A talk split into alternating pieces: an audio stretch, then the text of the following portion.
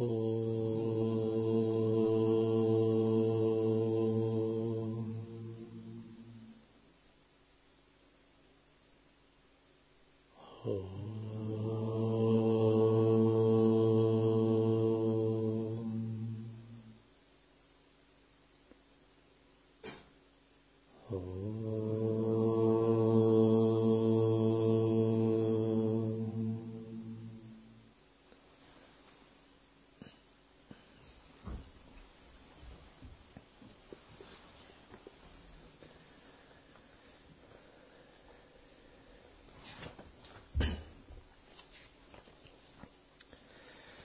Продолжение текста Шри Гуру Чаритра.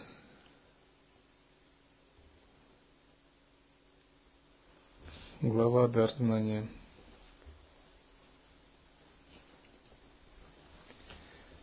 История о воплощении Дататреи в облике Нарисимха Сарасвати.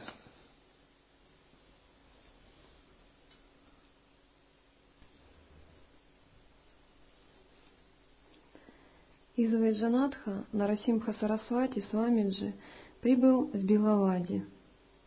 Там он провел Чатурмасия, четырехмесячный сезон дождей под цветым фиговым деревом Адумбар на южном берегу реки Кришна в уединении.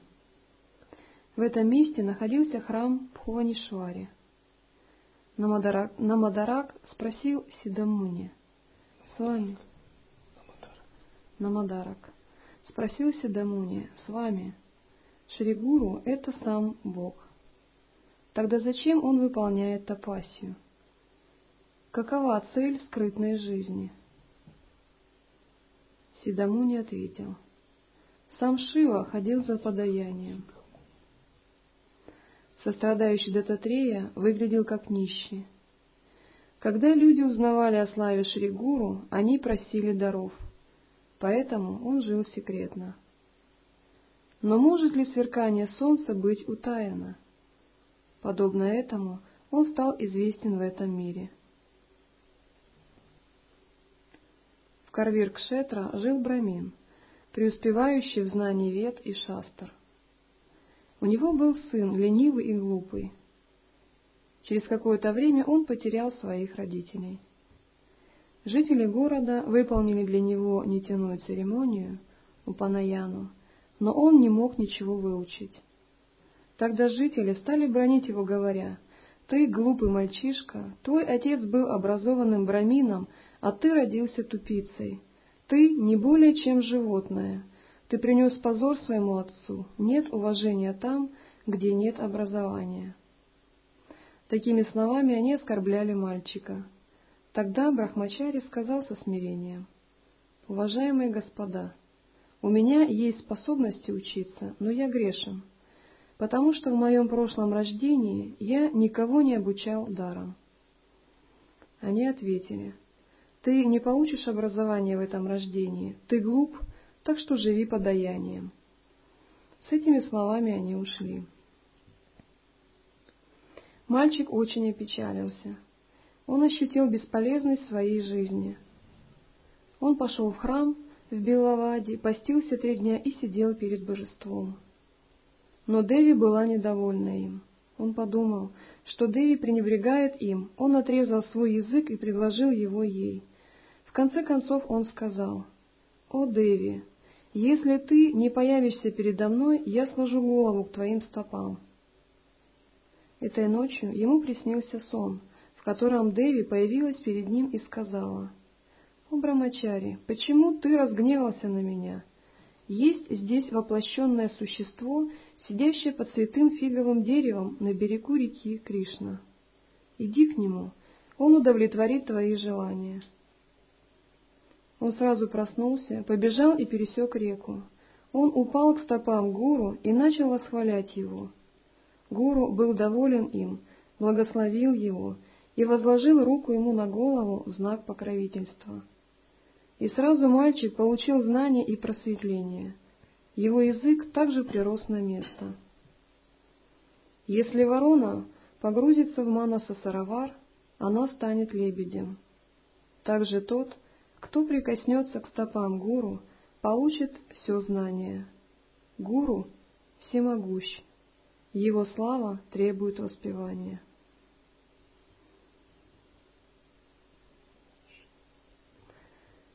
История о горшке с золотом. Двенадцать лет Шригуру жил в Сангаме рек Кришна и Панчаганга, который теперь хорошо известен как Нарасим Хавади. Оттуда он ходил каждый день в Амарпур за Бикшей. В этом городе жил брамин праведного поведения и знавший веды. Пикша – это подаяние. Он жил одним подаянием, и в те дни, когда он не получал его, он ел плоды растения аварии, росшего у него во дворе. И хотя он был беден, он был очень гостеприимен. Однажды Шригуру пришел к нему домой за подаянием. Брамин поклонился гуру с преданностью и подал ему плоды этого растения. Тогда гуру благословил его со словами «Ты получишь освобождение от своей бедности». С этими словами гуру вырвал с корнем растение и выбросил его. Жена стала грустить из-за этого и сказала, «Чем мы оскорбили его? Он выбросил нашу еду, мы несчастны. Тогда ее муж сказал, «Почему ты так убиваешься? Мы получаем все в соответствии с нашей судьбой». Шри Гуру — воплощение самого Господа. Он вырвал растение, почему же ты плачешь? Он обеспечивает еду для всех живущих существ. Он не делает различий между богатыми и бедными. Наша карма определяет последствия наших хороших и плохих поступков. Этими словами он утешил свою жену. Когда Брамин начал удалять корни растения, он нашел горшок полный золота. Он показал его своей жене и сказал, «Смотри, гуру вырвал растение, потому что он был доволен нами. Этот Йогишвара не просто человеческое существо. Мы получили богатство благодаря его благословению». Он повел жену к Сангаму и рассказал Шригуру о том, что случилось. Он совершил служение Шригуру с большой преданностью. Шри Гуру благословил его и сказал, «Не говори никому об этом». Таким вот образом визит Шри Гуру покончил с бедностью Брамина.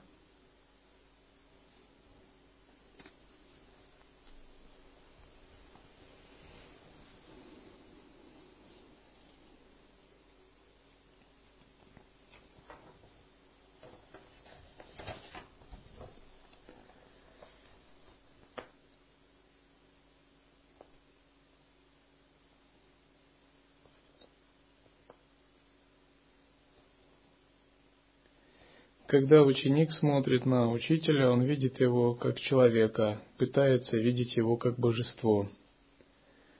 Когда учитель смотрит на ученика, он видит его как абсолют, в первую очередь.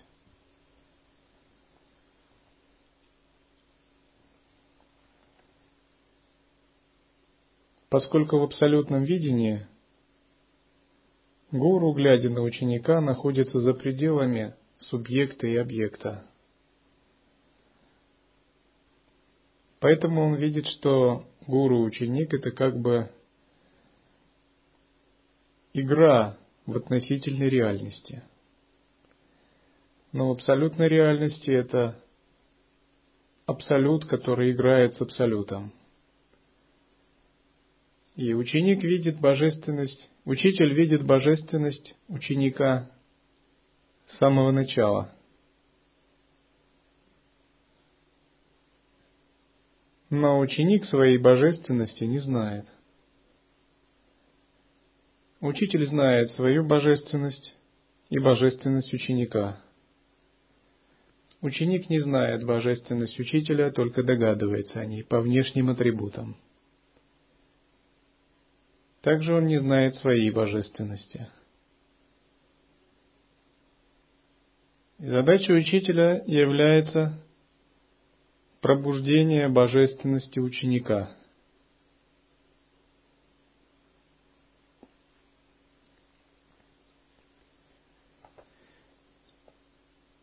И поскольку учитель с самого начала воспринимает божественность ученика В его видении ученик уже является абсолютом, уже является божеством. Но в видении ученика, конечно, не так. И происходит такой процесс, как бы ученик просто пытается войти в это более высокое видение. Он это может сделать благодаря практике гуру-йоги, самая, принципу созерцания и овладению методами. Самоузнавание – это очень высокая дхарма. Благодаря самоузнаванию йогин высших способностей может, может радикально менять идентификацию самого себя. Я читал наставление одной знаменитой пророчицы из Болгарии, Ванги. Как-то она сказала так.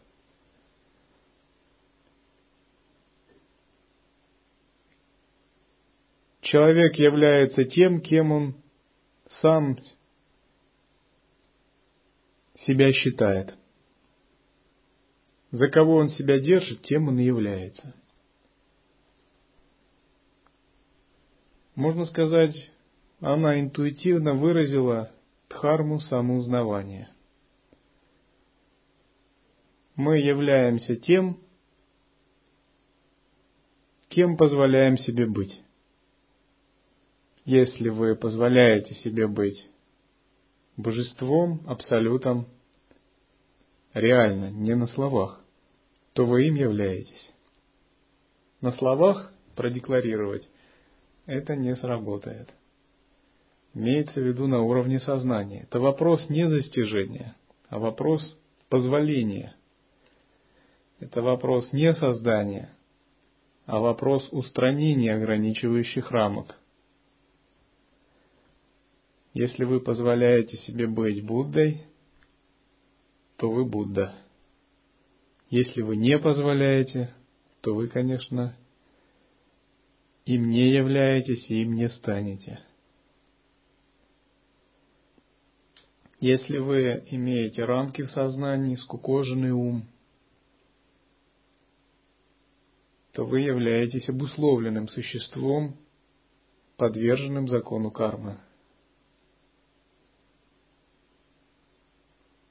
С точки зрения относительного измерения процесс освобождения выглядит как достижение, постоянное совершенствование в чем-либо, в методе. То есть в относительном измерении вы непрерывно должны совершенствовать свое искусство, искусство внутреннего делания.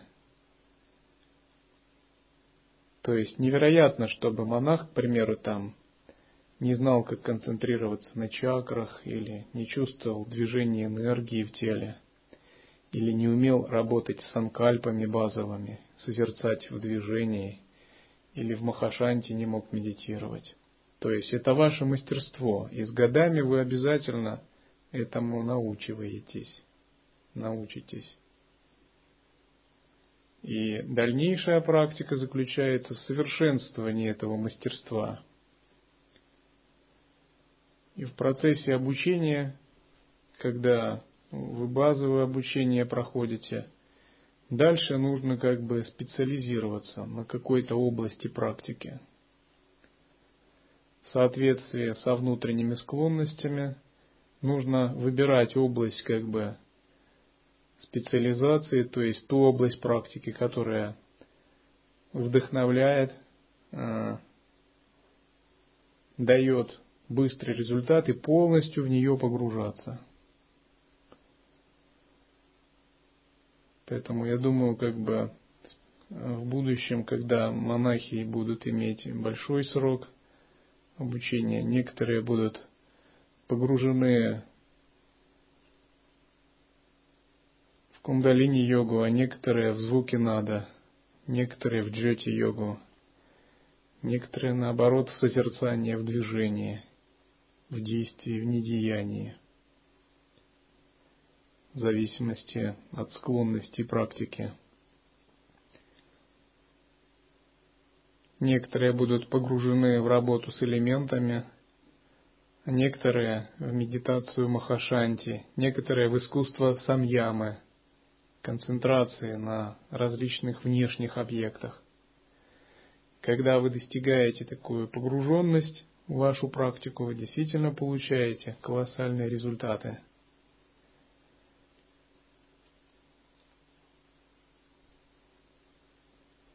И в относительном смысле, конечно, практика развивается как совершенствование, развитие. Но в абсолютном смысле практика развивается как устранение ограничений сознания, как самоузнавание, как позволение себе быть тем, кем ты всегда являлся. То есть кажется, что в относительном смысле мы постоянно как бы нарабатываем какие-то качества, тренируясь, доводим их до совершенства. Но в абсолютном смысле это устранение рамок в сознании. Все более глубокое устранение рамок в сознании. И позволение быть тем, кто ты есть. Это и есть принцип самоузнавания.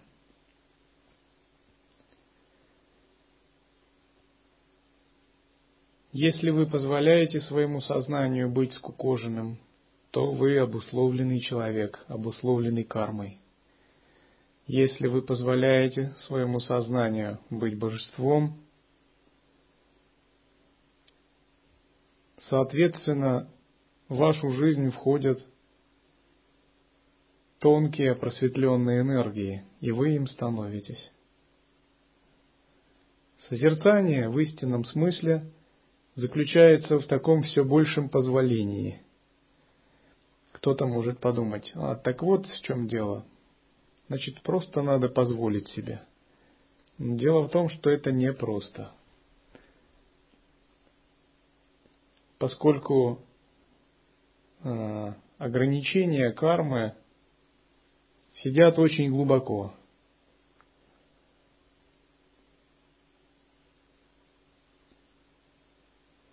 К примеру, попробуйте себе позволить в сновидении, увидев что-либо неприятное,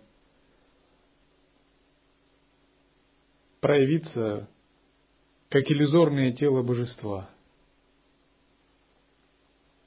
Вы это сможете сделать только если у вас есть погруженность в хаву и памятование, осознанность.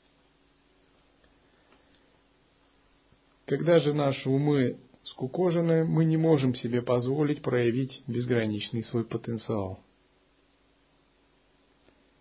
Тем не менее, дхарма самоузнавания – это все большее узнавание себя как божества, все большее позволение себе быть безграничным пространством. Это не то, что вы можете сотворить или сделать. Это то, что вы можете только признать, проявить и укорениться в этом. Всякий раз, когда вы забываете об этом, когда на вас наваливаются так называемые проблемы, иллюзорные трудности, ум соскальзывает на какие-то периферийные слои, у него появляются видение, в котором есть двойственность, проблемы, отождествление желаний, этому нет конца. Это и есть сансара. Это только вопрос того, каком состоянии, на каком уровне, на каком слое пребывает твое сознание. Как только ты углубляешь фокус сознания, внезапно видение меняется. Ты словно переносишься на другие линии жизни – а в этих линиях все абсолютно, все чисто и совершенно. И за счет чего происходит такой переход в другое кармическое видение? Только за счет безупречной глубины в практике присутствия. И, разумеется, за счет высокого уровня энергетики –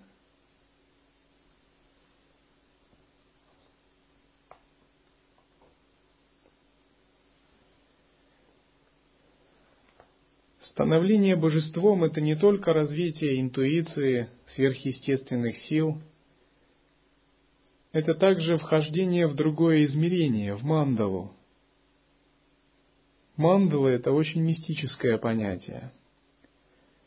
Кто-то думает, что мандала – это как бы мир, ну, в котором живут бессмертные, наслаждаясь какими-то благами, типа в чистой земле, или мир богов. Но истинная мандала – это мир, где вы всегда в центре, где вы в некотором смысле Бог-творец. Истинная мандала не предполагает другого, потому что она состоит из сознания в недвойственности.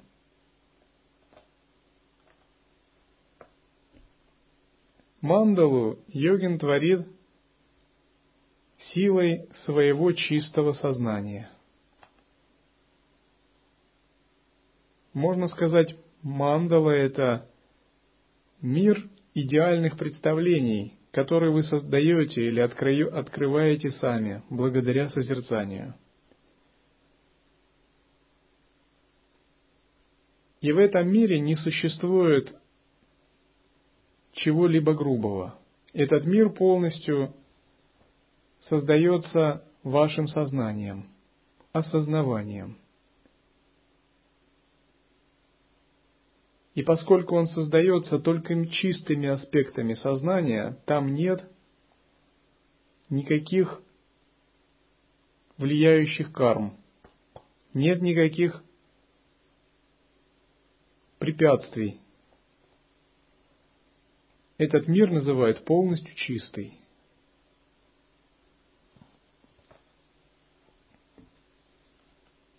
И вы в этом мире мандалы стоите как бы в центре Вселенной, потому что этот мир теперь исходит из вас. Он не исходит откуда-то извне, а он исходит из вашего сознания. Он исходит просто потому, что вы постоянно находитесь в присутствии. И когда он исходит, он все очищает. И в этом мире вы не действуете а, у вас нет в нем как бы каких-то ни обязанностей, каких-то двойственных, ни взаимоотношений, ни долгов, ни грехов. Этот мир полностью творческий, мир игры. Поэтому святые ситхи пребывают в состоянии игры, лилы.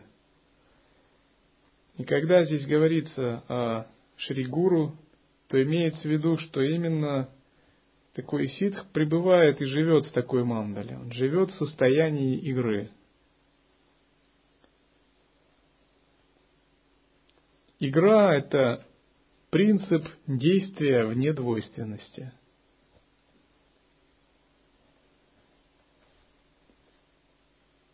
Что означает принцип божества? Это значит вхождение вообще в совершенно другое видение, очень отличное от человеческого. Это также означает принятие нового уровня ответственности.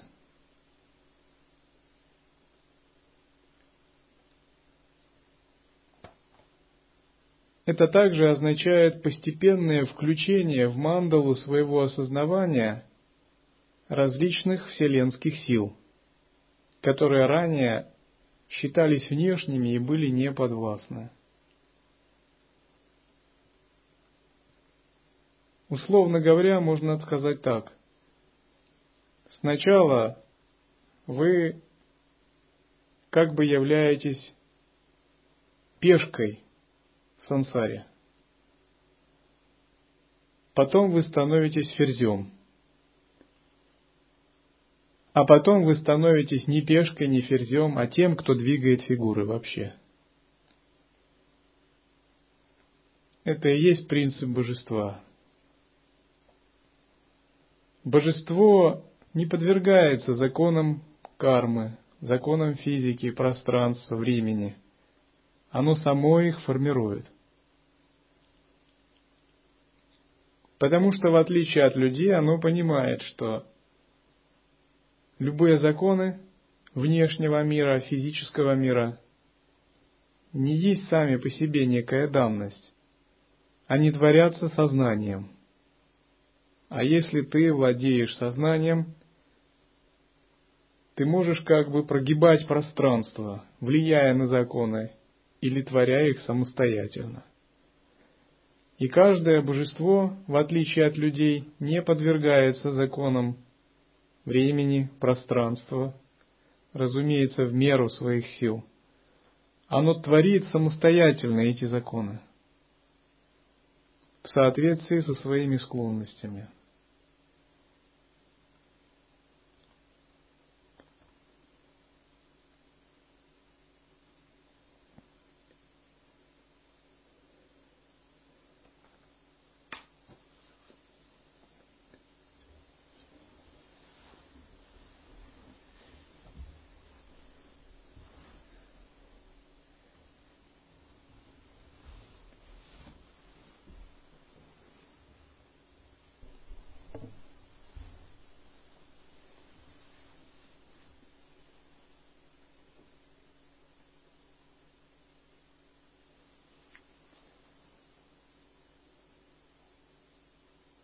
Oh.